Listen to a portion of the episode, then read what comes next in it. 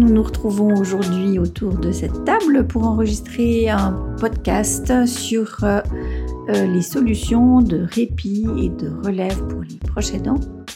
Donc aujourd'hui avec nous deux proches aidantes, trois proches aidantes même, et euh, deux personnes responsables travaillant dans des structures de relève et de répit pour les proches aidants. D'adultes âgés en perte d'autonomie, avec trouble de la mémoire, et euh, une personne responsable d'une unité d'accueil temporaire pour enfants en situation de handicap sur le canton de Neuchâtel.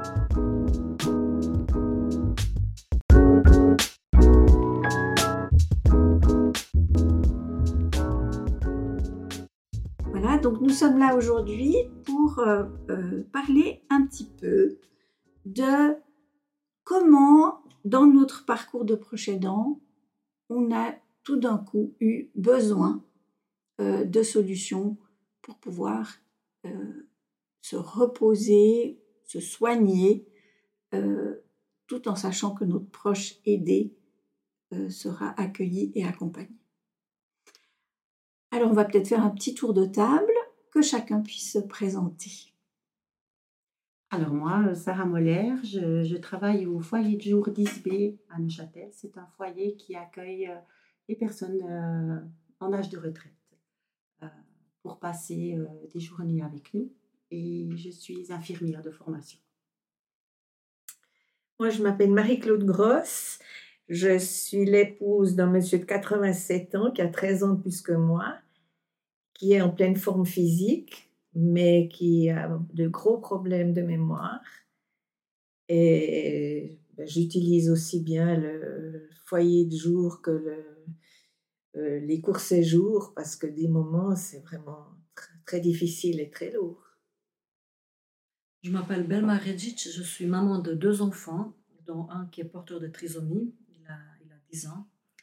Ma fille, elle, elle, elle aura bientôt 8 ans.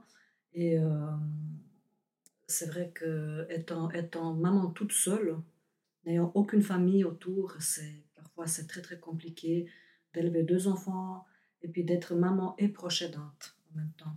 Alors c'est vrai que par rapport au service de la relève de, l'UAT, euh, je le mets la journée de temps en temps et là prochainement il va aussi commencer à, faire une nuit pour que je puisse aussi un petit peu dormir. Parce que c'est vrai qu'avec un enfant qui se réveille très très souvent, le, le, proche aidant a aussi besoin de, dormir un peu, un peu, même un peu plus. Merci. Muriel Jawahir, je suis responsable donc de l'unité d'accueil temporaire, dite UAT, qui accueille des enfants en situation de handicap euh, pour euh, bah, justement la journée ou parfois la nuit, des week-ends, etc. Permettre aux parents de parfois dormir.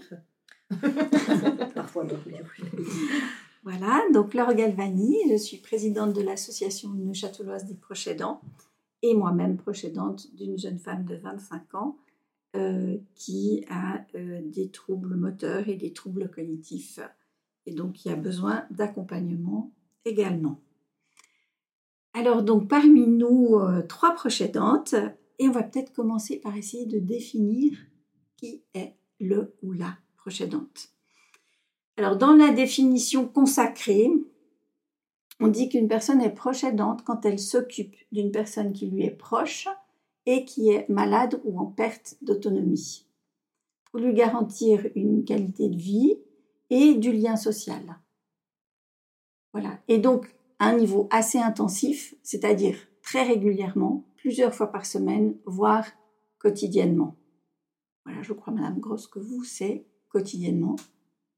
Oui. Et vous, madame aussi. Moi aussi, oui. Voilà, pour moi aussi. Oui. Voilà. Et vous, alors, comment est-ce que vous avez découvert que vous étiez proche aidant? Parce qu'encore faut-il savoir qu'on est proche aidant. c'est assez récent parce que je n'y avais même pas pensé, c'était naturel. C'est mon mari. Mhm. Mais j'ai dû me faire opérer de la hanche euh, au mois de septembre l'année dernière. Et puis, euh, je savais depuis quelques mois auparavant qu'il fallait que je trouve une solution pour placer mon mari. Ce n'était pas possible autrement. Et comme il allait au, euh, qu'il allait à, la Neuville dans un home pour euh, passer ses journées, enfin trois journées par semaine, j'ai demandé au home s'il serait d'accord de le prendre pendant un mois. Et c'est ce qu'ils ont été très gentils parce que c'était le canton de Berne, donc il y a ah un petit problème avec Neuchâtel. Mais on est arrivé à s'entendre et il a passé un mois. Alors évidemment, le problème qu'il a, a eu, c'est qu'il n'a jamais compris que j'allais à l'hôpital. Ah oui. Mhm. Et il a été mis comme ça après euh, la journée euh, dans ce home, d'un moment à l'autre, transféré de l'autre côté de la route euh, dans un home. Et ça, ça a été très difficile parce que ne comprenait pas. Mhm. Et puis, je ne pouvais pas non plus aller le voir parce que j'étais avec ah bah des cannes. Et alors, mon fils a essayé de faire un peu le, lien. Le, lien. Mais je pense que ça a été assez difficile à cause de ça. En plus de ça, comme il est en très grande forme physique et qu'il adore se promener, mais un soir d'octobre, euh, il a fui. Et il est rentré, il a fait à peu près 3 kilomètres, et il est rentré chez nous. Mmh. Et alors ça, ça a déstabilisé énormément le home parce qu'ils n'avaient pas les mesures de, certains homes qui sont spécialisés pour ça. Et ils étaient beaucoup derrière lui à savoir où il était. De peur qu'il s'enfuit. Et, ouais, et ça, il a assez mal supporté. Par contre, j'ai fait une autre expérience. C'est en février, j'ai essayé le, euh, le court séjour au Charmettes. Et puis pourtant, il a été dans un, dans un service psychogériatrique où vraiment... Euh, le public est différent. Le public est différent. Eh bien, étonnamment, il s'est assez, il s'est assez bien adapté. J'ai l'impression qu'il ne s'est pas rendu compte qui était autour de lui. Et puis, euh, alors là, j'ai pu l'encadrer, aller me promener avec lui et tout. Et ça a beaucoup mieux été. Très bien. Mais c'était deux semaines. Mmh, deux semaines, d'accord. Est-ce que, euh, Sarah, vous pouvez nous dire en quoi consiste le court séjour? Alors, le court séjour, c'est un service. Il y a donc un court séjour en milieu psychogériatrique où c'est dédié à des gens qui ont vraiment des, des, des, risques de fugue ou des troubles du comportement. Et le, le, service est fermé. Donc, c'est aussi une mmh. sécurité pour les personnes et pour les proches. Et puis, il y a un service aussi euh, gériatrique euh, c'est soit pour des gens qui ont besoin de se remettre après une hospitalisation ou alors bah, pour euh, offrir du répit aux proches pour qu'ils puissent euh, s'occuper d'eux, partir en vacances, euh, se faire opérer si, si besoin. Mhm. Et puis aussi peut-être bah, faire un premier, une première expérience de confier son proche pour un temps donné euh, c'est aussi, euh, ça permet ça, de prendre un peu de distance et puis d'expérimenter ça pour, euh, pour continuer le chemin avec, avec son proche. Hein. Donc ça fait partie de l'accompagnement. processus. La processus, ouais. Mhm. ouais. Mhm. Et vous, Belma, comment vous avez pris conscience que vous étiez proche aidante? Alors, j'adore votre question parce que je trouve qu'elle est très importante. Euh, d'abord, un peu comme, comme vous, madame, j'ai aussi pensé que c'était normal. Enfin, ça l'est, je suis, je suis maman. Mhm. Et euh, comme j'ai été très, très fatiguée pendant beaucoup d'années étant toute seule, et en plus de, son handicap, mon fils était très malade. Il avait vraiment de très gros soucis de santé. Et moi, j'étais au bout du rouleau, comme on dit. J'ai fait plusieurs, euh, comment on dit ça, surménage parental. Et je devais quand même continuer par-dessus. Et c'est vrai que c'est vrai que de le placer quelque part, ne serait-ce qu'une journée, j'avais une grande culpabilité, comme je pense beaucoup de parents l'ont, jusqu'au jour où on était un jour au CHUV pour, euh, pour des raisons de, sa maladie. Et là, je tombe sur un catalogue. J'étais épuisée, épuisée, épuisée. Il faut toujours continuer à s'occuper. Et là, je tombe sur un catalogue sur les proches aidants et il y a un questionnaire. Et là, je me dis, bon, je vais voir ce que c'est et je commence à faire le test. Mais c'est pas n'importe quoi, c'est un questionnaire. C'est ZARIT. Voilà, je pense. Questionnaire du fardeau. Ouais, je pense. Mhm. je, ne peux pas confirmer, mais c'est un questionnaire, en tout cas, fait par, par une institution qui est qui, sait pourquoi elle pose ces questions. Alors, il y avait plein de questions comme ah, est-ce que vous pouvez voir vos amis une fois par semaine? Ou moins Non. Est-ce que vous avez un, amoureux? Non. Est-ce que vous avez une vie sociale? Non. Je répondais non à toutes les questions. Et c'est à la fin, en fait, que quand j'ai lu le résultat, j'ai lu, j'ai compris que le résultat, bah, vous êtes proche aidante. Et là, j'avoue que je me suis mise à pleurer. Mhm. Mais c'était, pour moi, c'était une grande prise de conscience, en fait, parce que c'est ça qui m'a aidé à me dire, mais voilà, en fait, euh, il n'y a pas raison de culpabiliser pour, pour mettre quelque part euh, ton fils, parce que tu es une bonne maman, mais être proche aidante, donc en plein temps, être celui qui accompagne, qui soigne, c'est pas possible. Et ça aurait pu être pas forcément mon fils, ça aurait pu être quelqu'un d'autre. C'est trop pour une seule personne. Et c'est à partir de ce moment-là où je, là, je, je, déculpabilise. J'ai déculpabilisé. Ça s'est fait, c'était un processus. Comme ça, il fallait que, que ça soit vraiment devant mes yeux pour me dire, mais c'est clair que c'est trop. Même si on était deux, c'est peut-être pas assez, même trois, peut-être trois. En plus étant de, de, comment dire, du rôle de maman, il y a ce, rôle de proche aidante. Et là, quand j'ai compris, voilà, je ne me fais pas remplacer en tant que maman, je me fais remplacer en tant que proche aidante. Et là, j'ai fait de l'ordre dans ma tête. Voilà, c'est comme ça que j'ai compris que j'étais proche aidante. Alors ça, c'est très très important hein, de séparer les deux mhm. et de se dire, c'est pas parce que euh, ça n'enlève rien à l'amour qu'on porte à quelqu'un, ça n'enlève rien à la relation qu'on a, mais tout ce qu'on fait au-delà d'être maman ou d'être conjointe, c'est quelque chose qui relève du rôle de proche aidant. Et dans le rôle de proche aidant, il y a des choses qu'on peut faire nous-mêmes, et puis, il y a les choses qu'on peut déléguer. Et vous disiez tout à l'heure, euh, Madame Grosse, que encore faut-il euh, savoir à qui et comment déléguer. Je vous donne la, la, parole tout à l'heure. Muriel, l'UAT, est-ce que le témoignage de Belma reflète un petit peu les échanges que tu peux avoir avec euh, les parents? Avec beaucoup de parents, oui. En effet, effectivement, il y a toujours ce côté de se dire, mais je vais abandonner mon enfant quelque part.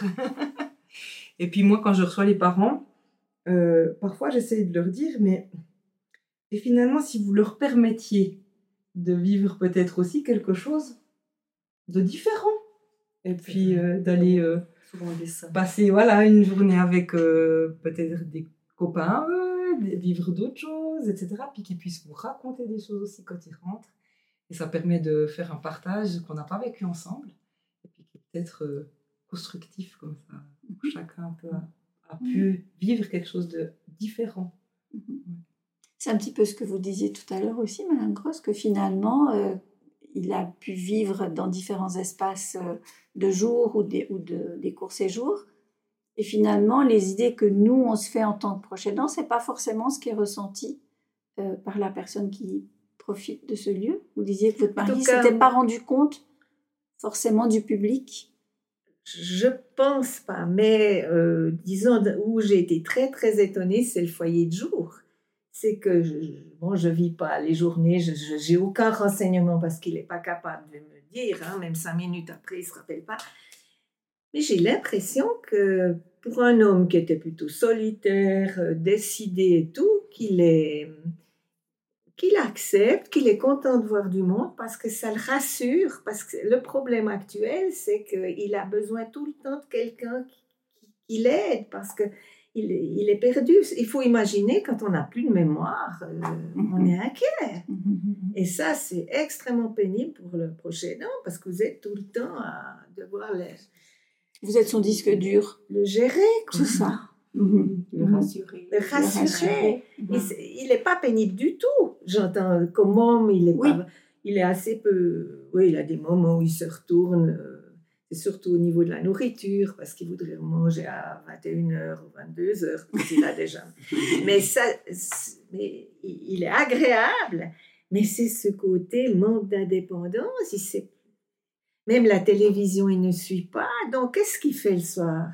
Mhm. Quand je vais le chercher à 16 heures, je vais me balader pendant une heure pour me dire mais que la soirée soit moins longue. Euh, parce mhm. en tête à tête. Il a, mhm. il a rien, il a rien de, qui, qui l'intéresse. Et c'est un homme qui était vraiment cultivé. Ah oui, oui, ça, ça n'a strictement rien à voir.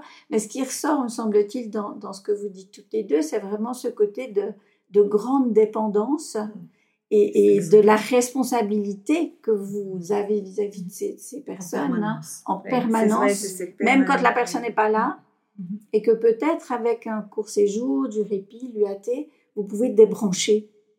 Vous n'avez plus besoin d'être tout le temps en train de de penser, même si vous savez que ben, le lendemain ou le soir, vous, devez euh, le retrouver, mais il y a un temps où vous pouvez ne plus y penser. Mais moi, je sors d'un cours d'anglais euh, au MDA que je, suivais déjà depuis quelques années, mais c'est sympathique. Et puis, euh, j'avais arrêté pendant un certain temps parce que je me disais, comment je vais faire? Et j'ai repris. Et quand je vais là-bas, je me ressens la, la fille que j'étais avant. Vous. Oui. moi. Voilà. Un, individu entier. Oui. Ouais. ouais. Je trouvais ça très intéressant parce qu'on a eu une rencontre avec des proches du foyer. Et puis, il y avait une, des épouses qui disaient Mais moi, quand je suis avec mon mari, en fait, je suis plus moi-même. Oui, tout à fait. Parce que je, je dois tout le temps euh, ben, prendre soin de lui. Et puis, en fait, quand il est à un moment plus là, au mhm. foyer, que quelqu'un s'occupe, je peux de nouveau être moi. Mm. vivre. Et ça, ça exprime bien ce que vous dites. Ben voilà, vous êtes devenu vous, vous allez à votre cours. Vous, euh, mm. et parce que d'avoir toujours quelqu'un à côté de soi qui compte sur nous, on est tout le temps dans le contrôle, en fait, quelque part. Tout le temps. Et ça, c'est terriblement fatigant. Voilà, c'est fatigant. Et de s'adapter, hein, ce que vous disiez tout à l'heure, bah, finalement, vous devez comprendre ce dont il a besoin. Pour votre fils, c'est pareil. Mm-hmm. Se mettre à la place d'eux, c'est pas forcément des personnes qui arrivent à exprimer et, cette responsabilité d'être celui ou celle qui connaît le mieux et qui va pouvoir répondre aux besoins, c'est ça demande énormément d'attention et d'énergie. Et de ne pas se tromper aussi, mm-hmm. de, de, comment dire, d'avoir toutes les décisions. Moi, je trouve que c'est ah ça aussi qui est mm-hmm. difficile parce qu'on doit trancher mm-hmm. parfois et, et seul. Et on peut se tromper. On peut se tromper. Puis je trouve aussi ce qui est important, bah, vous l'avez dit tout à l'heure, c'est qu'il y a une petite sœur dans l'histoire aussi. Oui. Et il y a aussi, nous, on reçoit aussi beaucoup de, de familles où il y a des fratries. Et euh, je trouve que bah, c'est important et pour les parents de pouvoir prendre du temps pour eux, mais aussi parfois de pouvoir prendre du temps pour les enfants, euh, les frères et sœurs qui demandent bah, par la force des choses un peu moins de temps et qui, qui puissent aussi avoir euh, bah, à certains moments cette attention finalement que pour eux. Ils en ont besoin. Ils en ont besoin aussi. Hein.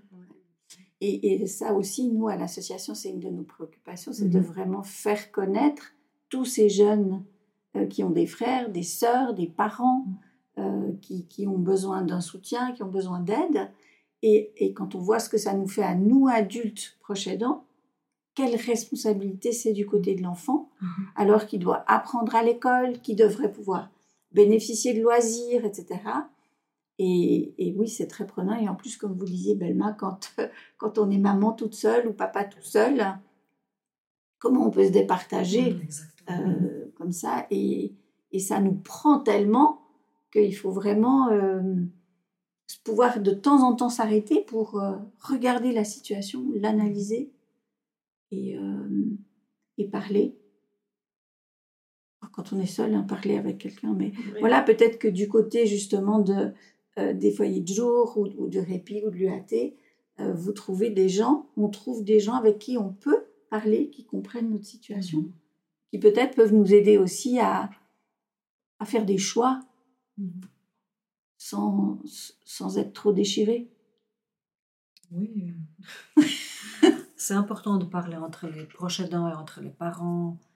C'est sûr que je pense que c'est quand même un, milieu où on se comprend quand même entre nous, même que ce pas les mêmes situations, mais on comprend le, poids qu'on peut vivre. Et puis, euh, oui, ça, on peut s'enlever une partie de ce poids en partageant, en sachant qu'on n'est pas seul. Mais quand même, l'aspect fatigue, l'aspect physique, et surtout, moi, je dirais, psychologique de la chose, c'est c'est pas facilement enlevable. Et puis peut-être il y a aussi euh, Là, pour l'instant, on a parlé de, nos situations, mais il y a, on vit dans une société, les gens nous connaissent, on, a des gens qui nous voient dans cette relation. Et est-ce que ça, ça a aussi un impact sur les choix qu'on fait? De ce que les gens peuvent dire de, de, nous, de comment on s'occupe de la personne qu'on aime, euh, des petites phrases qu'on entend. Euh. Moi, justement, j'écoute plus tellement ce, qui se dit parce que moi, on me dit, mais enfin, mais non, tu vois bien qu'à son âge, il faut qu'il soit placé et tout. Je pense aussi qu'il faut maintenant qu'il soit placé euh, parce que ça devient trop difficile. Enfin, en tout cas, l'avenir est sombre. Donc, mm. Mais euh, ces gens, ils ne se mettent pas à ma place quand ils parlent. Et j'aime pas trop écouter. Et le fait que vous, puissiez, que, que, vous puissiez échanger, on a fait une soirée avec des proches, ou quand vous amenez votre mari, vous rencontrez d'autres personnes, euh, est-ce que ça vous a apporté quelque chose de pouvoir échanger avec d'autres En particulier la soirée, là, je me suis rendu compte qu'il y avait des dames qui ont exprimé des choses qui étaient bien beaucoup plus dures que, que ce que je vis moi. La mm. personne qui disait dans la nuit, euh, j'ai peur parce que mon mari, c'est vrai, quand ils ont un somnifère euh, dans le corps et tout, on voit qu'ils ne sont plus les mêmes. Que, et cette dame disait, j'ai peur parce qu'ils partent, ils vivent dans une maison euh, assez grande et qui part à la cave et tout ça, puis qu'elle a de la, elle a beaucoup de peine à le faire rentrer dans sa chambre parce qu'il est très agressif. Et je me suis dit, mais moi, j'ai encore beaucoup de chance. Mmh, mmh. On ne connaît pas la réalité de tout le monde. Hein. Oui. Ah Donc, euh, Mais c'est aussi important ce que vous dites, c'est que moi, j'ai reçu des, des, parents qui euh, disaient, mais finalement, j'ai pas tellement besoin de lui hâter parce que mon enfant n'est pas trop pénible. Mmh aussi, ouais. Mais est-ce que c'est parce qu'il n'est pas trop pénible que vous n'avez pas le droit de prendre aussi du temps pour vous? Est-ce que vraiment vous devez être dans une situation euh, catastrophique enfin, où c'est c'est vraiment bah, justement où on est privé de, de sommeil, de choses assez extrêmes, mm. pour oser aussi. voilà. de l'autre enfant aussi. Donc euh, voilà, je pense que c'est aussi important de se dire, mais finalement, c'est pas parce que euh, il y a des situations plus difficiles que la mienne que je ne dois pas faire appel à ce genre de mm. service. Mm. Je trouve important ce que vous avez dit tout à l'heure aussi par rapport à donner une, une, chance aussi à nos enfants ou à nos, proches euh, aider, ou vous avez dit proches aider, proches aider, j'aime bien. Euh, c'est vrai que euh, les enfants qui, qui, ont un handicap, en principe, je pense, peut-être je généralise un, un tout petit peu, comme ils ne développent pas la même chose que, que les autres, ils vont peut-être pas demander Maman, est-ce que je peux aller chez un copain? Puis même, euh, pour, mon fils, bah, des fois, reçoit un copain, mais il faut qu'il soit accompagné par sa maman parce que c'est un copain qui lui ressemble un peu. Et c'est toujours très compliqué, alors que ma fille, elle va, elle va voir ses copines, elle va même aller dormir mmh. déjà maintenant, elle bouge beaucoup. Alors lui, il a une vie sociale qui est quand même beaucoup plus petite, alors qu'il en, a, qu'il en a envie. Il a aussi envie de, de toucher à tout, comme, comme tous les enfants. Et moi, je trouve aussi, quand il va à l'UAT, par exemple, il va, il va en courant parce qu'il sait qu'il y aura James, il y aura, je ne sais plus, les enfants, peu importe les prénoms, mais il y aura tel copain, et puis ils vont faire des choses. Et c'est aussi lui permettre de se sentir, euh, on parle souvent de l'égalité, mais ils ne se sentent pas forcément toujours égales si, si, sa vie n'est pas socialement accomplie. Et ça permet aussi en partie que sa vie sociale soit accomplie, aussi pour lui, alors que oui, évidemment, pour nous aussi, pour, pour le repli en mmh. parallèle. Mmh. Alors moi, je pourrais rebondir. C'est vrai que ben, on voit, surtout chez les gens qui ont des, des troubles cognitifs, comme votre mari, ben, forcément, ils sont aussi isolés. Hein, ils voient mmh. moins leurs amis. Généralement, c'est toujours ben, avec le proche. Et on, on, réalise que le fait de, de venir au foyer, d'appartenir à un groupe, ça soulage le proche, mais ça permet aussi à la personne aidée de retrouver des contacts sociaux, de reprendre des activités qu'ils ont peut-être pas forcément fait avant, mais qui répondent à un besoin maintenant, et de s'ouvrir. Et on a souvent euh, bah, des, des, beaux moments où euh, peut-être qu'à la maison, il n'y a, y a, plus beaucoup d'activités, mais tout d'un coup, au foyer, il y a une activité qui convient, ou il y a quelqu'un d'autre qui dit, mais viens avec nous, et il se passe quelque chose. Et je pense que c'est aussi très riche pour la personne qui mmh. fréquente le foyer de pouvoir de nouveau... Bah, avoir un groupe, des amis, des contacts pour lui en dehors de, de la maison. Ouais. Et ça, c'est, je pense que c'est aussi un plus et c'est important. À tout âge de la vie, on a besoin d'avoir des activités valorisantes et des contacts avec des gens. Et là, si on prend un petit peu ce qu'on ce que, ce qu'on dit depuis le début, finalement, chacune, on retrouve des activités qui font qu'on se sent nous-mêmes, mais la personne qu'on aime aussi euh, va trouver un lieu adapté à ce dont il a besoin à ce moment-là. Et cette responsabilité-là ne revient pas au proche aidant, qui doit, euh, s'il reste à la maison, euh, bah, comme vous disiez, voilà, faut trouver une activité. Ça demande encore de se mobiliser en tant que proche aidant pour s'adapter à l'autre, alors que peut-être justement, si le lieu d'accueil, il y a des gens formés pour, pour accueillir le public concerné, et du coup, on peut lâcher, confier. Voilà. Et ça, c'est quand même euh, une charge en moins. C'est sûr. Mais même si, comme on dit, on peut le faire volontiers, mais à un moment donné, c'est l'accumulation. Moi, j'ai eu un échange téléphonique à l'association avec une dame qui me disait euh, Oui, mais je fais la lessive, mais enfin, la lessive, c'est pas beaucoup, je la fais aussi pour moi. Euh, oui, mais je lui prépare le repas, puis je vais manger avec. Oui, mais ça, c'est normal, moi aussi, je le fais.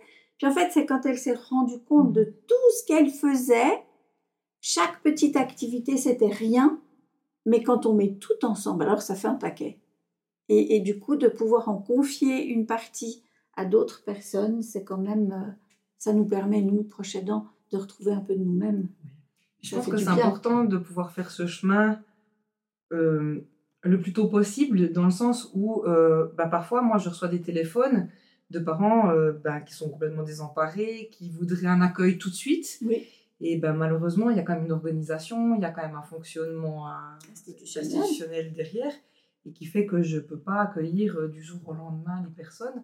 Donc, euh, si le processus a pu se faire euh, gentiment avant, qu'on a prendre conscience de ces, choses-là, avant qu'on arrive justement dans un état où on ne peut plus du tout gérer, bien ça se fait à ce moment-là de manière adéquate et voilà, bien, bien accompagné. Mmh.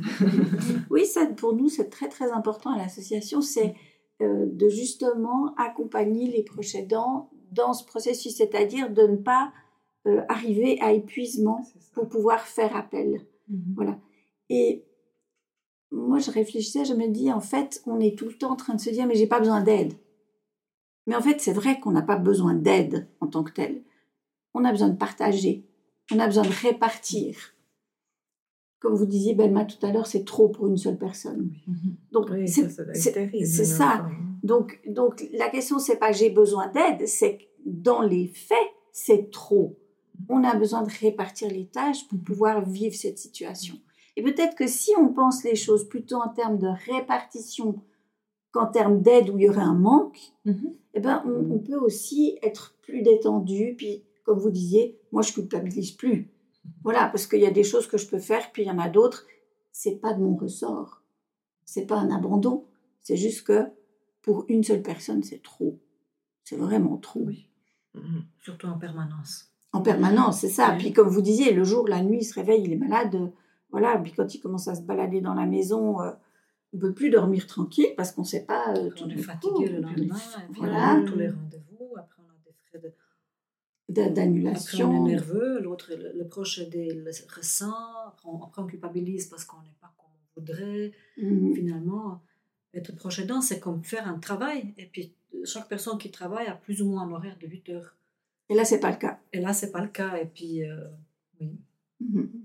C'est vrai. Et on peut vite arriver, quand on est agacé, on ne se rend pas compte, mais on peut vite. Euh, ça peut devenir répétitif et puis, du coup, sans se rendre compte, devenir maltraitant alors qu'on aime cette personne. C'est juste la fatigue et, le stress qui, font qu'on n'y arrive plus. quoi.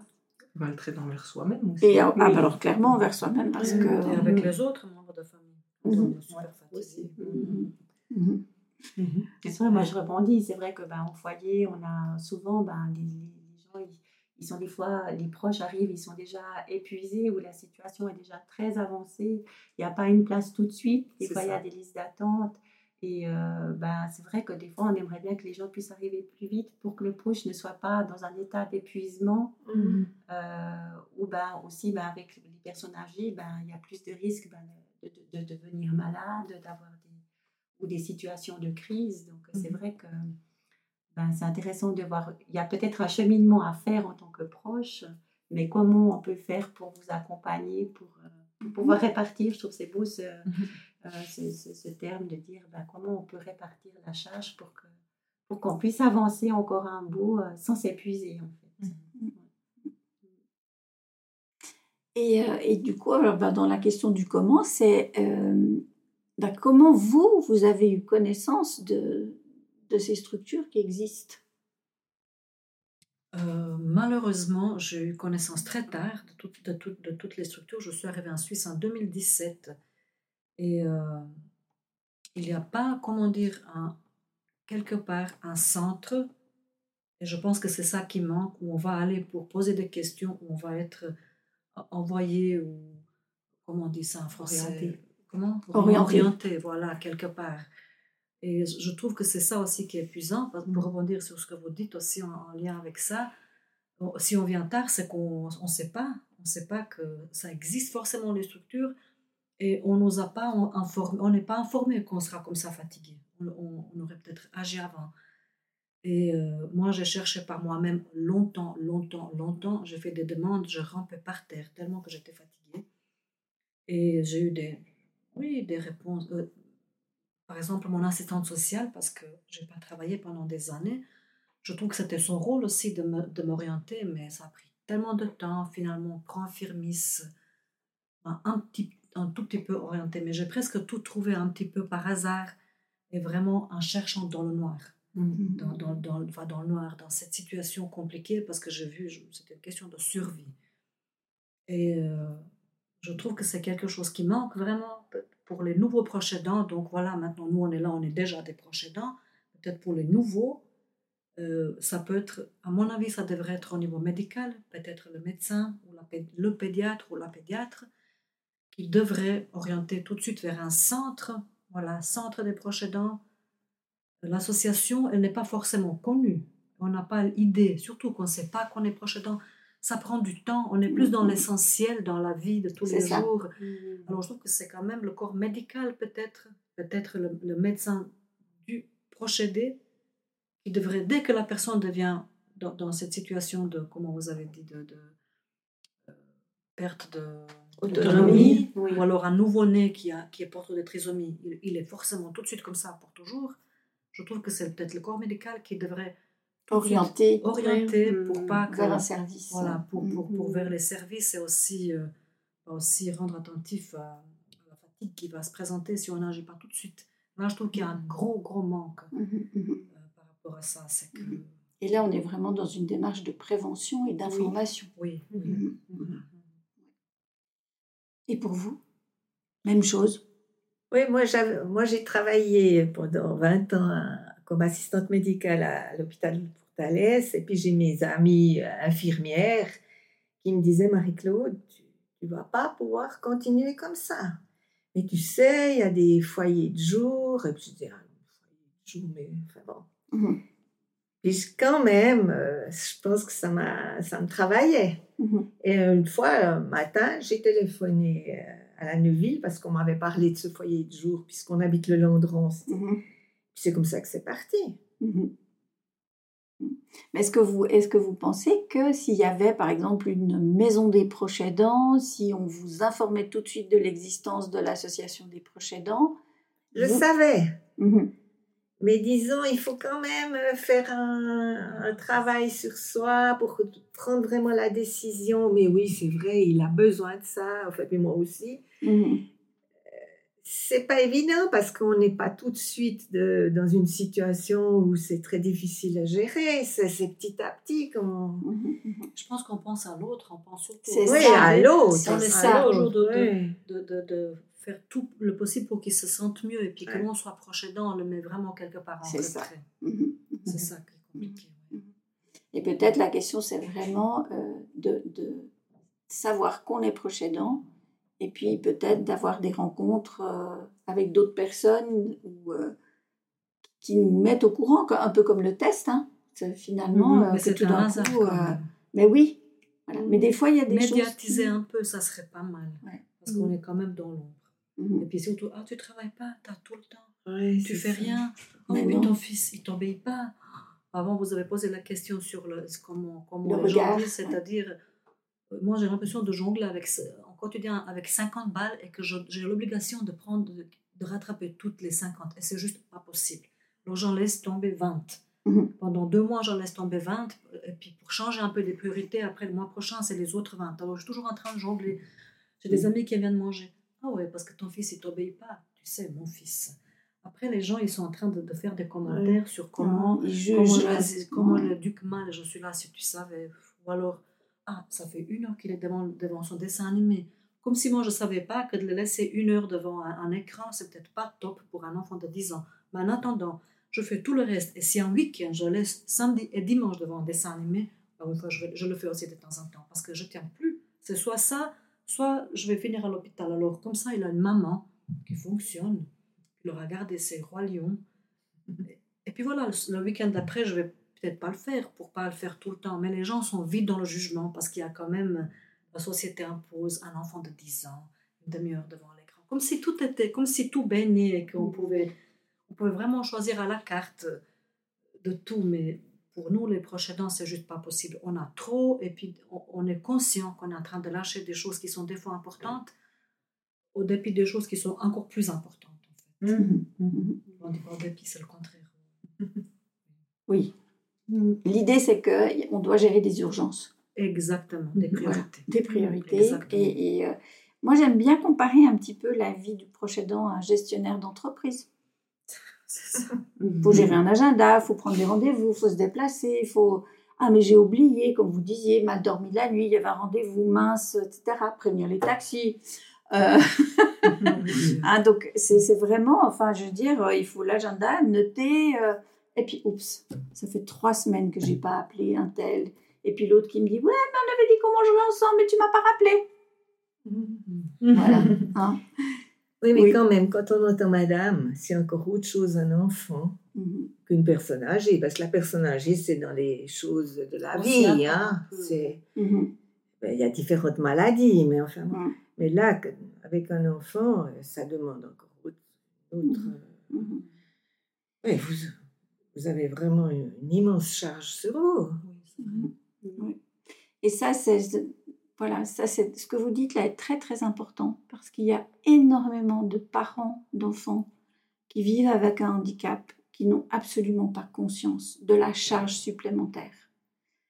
Et, il y a aussi euh, tout ce qu'on dit à l'extérieur, oui, mais enfin ça reste un enfant.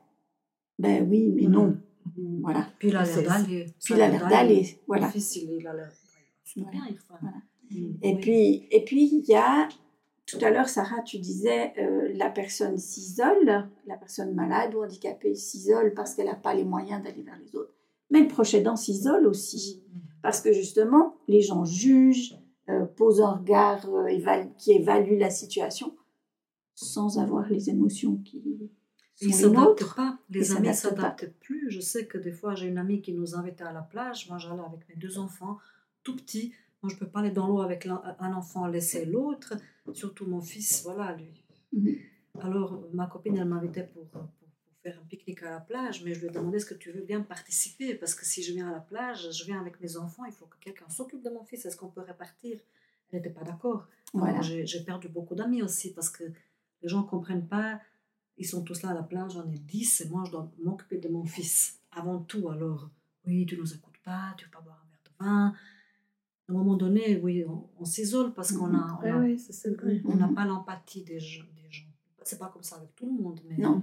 heureusement.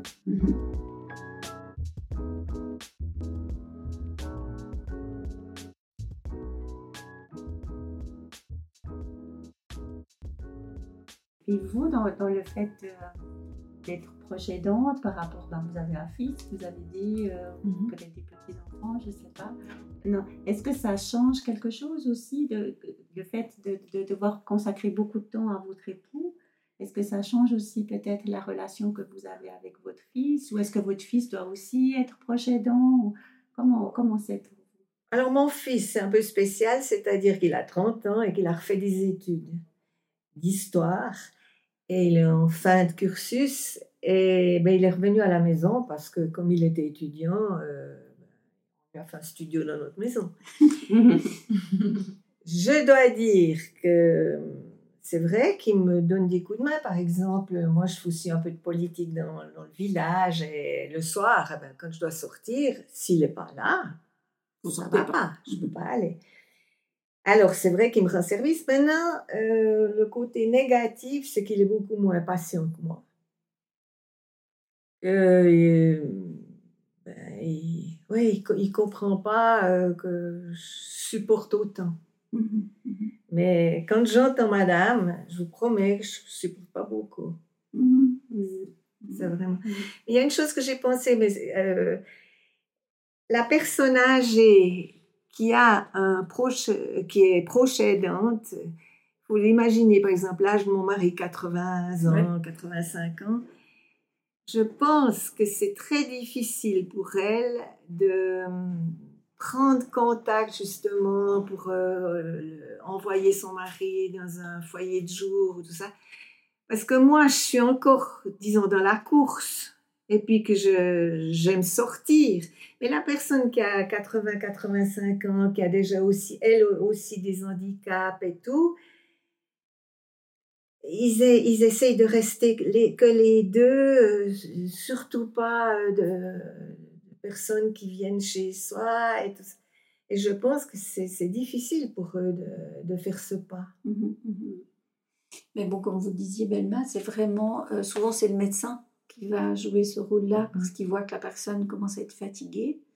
Euh, ou alors la personne commence à avoir des problèmes de santé, parce que c'est ce qu'on voit aujourd'hui, c'est que le proche aidant, bah, il porte sur lui, il porte, il porte, jusqu'à souvent c'est le corps qui lâche et qui développent des maladies chroniques ou, voilà, ou, ou des dépressions, hein, mais qui ne sont pas des vraies dépressions, qui sont plus d'une euh, espèce de burn-out euh, au sens où il n'y a plus d'un épuisement. Hein. Le appareils.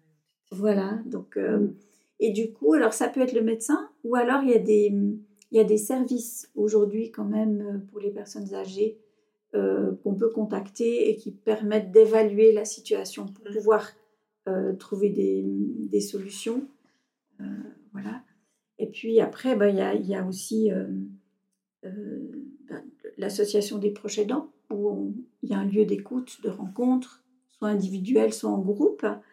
Et puis, le canton a mis en place une ligne téléphonique d'information, où là, les gens peuvent téléphoner et être informés.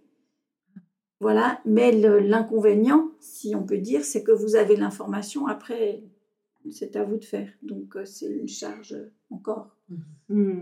Voilà. Et, là, euh, c'est vrai que un, accompagnement par quelqu'un, alors là, l'association, nous, on le fait, puisque c'est des psychologues et, des gens formés professionnellement qui peuvent euh, vous rappeler, vous redonner les informations, contacter les services pour vous mettre en contact. Euh, c'est quand même une aide, sachant que vous pouvez téléphoner puis que vous pouvez parler autant que vous voulez. Voilà dire tout le bien et tout le mal que vous pensez de tout. Je l'ai déjà fait avec Madame Nagolska. Voilà. voilà, mais c'est vrai que c'est important d'avoir, d'avoir des relais pour soi-même, parce que comme vous disiez tout à l'heure, bah, c'est le projet aider qui passe en premier, et puis nous, euh. On soutient derrière. Mm-hmm.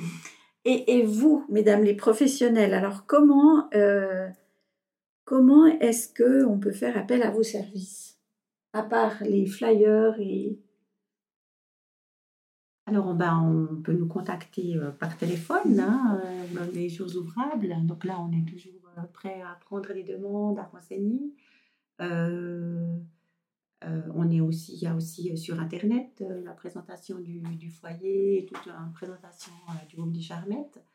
Et puis, c'est vrai que ben, vous, tu as parlé d'un service d'orientation pour les personnes âgées. C'est vrai que la ROS est un service qui aide euh, beaucoup à, présenter, en tout cas, ben, à, aider, à accompagner la personne à se rendre compte que c'est un projet aidant et puis qui présente toutes les solutions qui, se trouvent euh, dans le canton parce qu'il y a, y a, des foyers de jour euh, dans tout le canton et des, services de, de, court séjour dans le bas et dans le haut du canton c'est un bon moyen. Il y a l'association Proche Aidant, il y a aussi l'association Alzheimer qui, peut, qui a aussi une ligne téléphonique euh, qui, peut, euh, qui peut écouter et orienter. Enfin, il y a différents euh, lieux.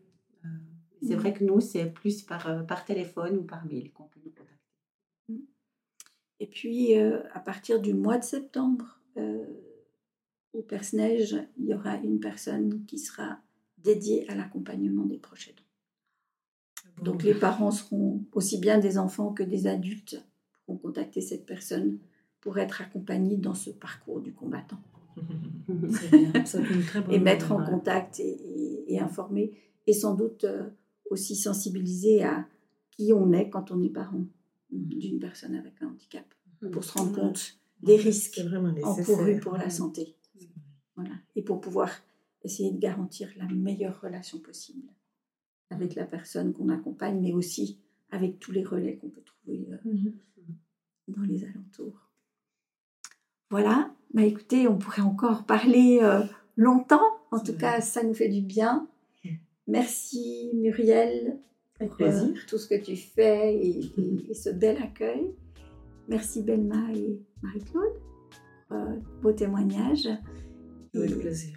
Merci Sarah aussi pour tous ces témoignages et, et, ce bel accompagnement des proches aidants. Et n'hésitez pas vous n'êtes pas seul.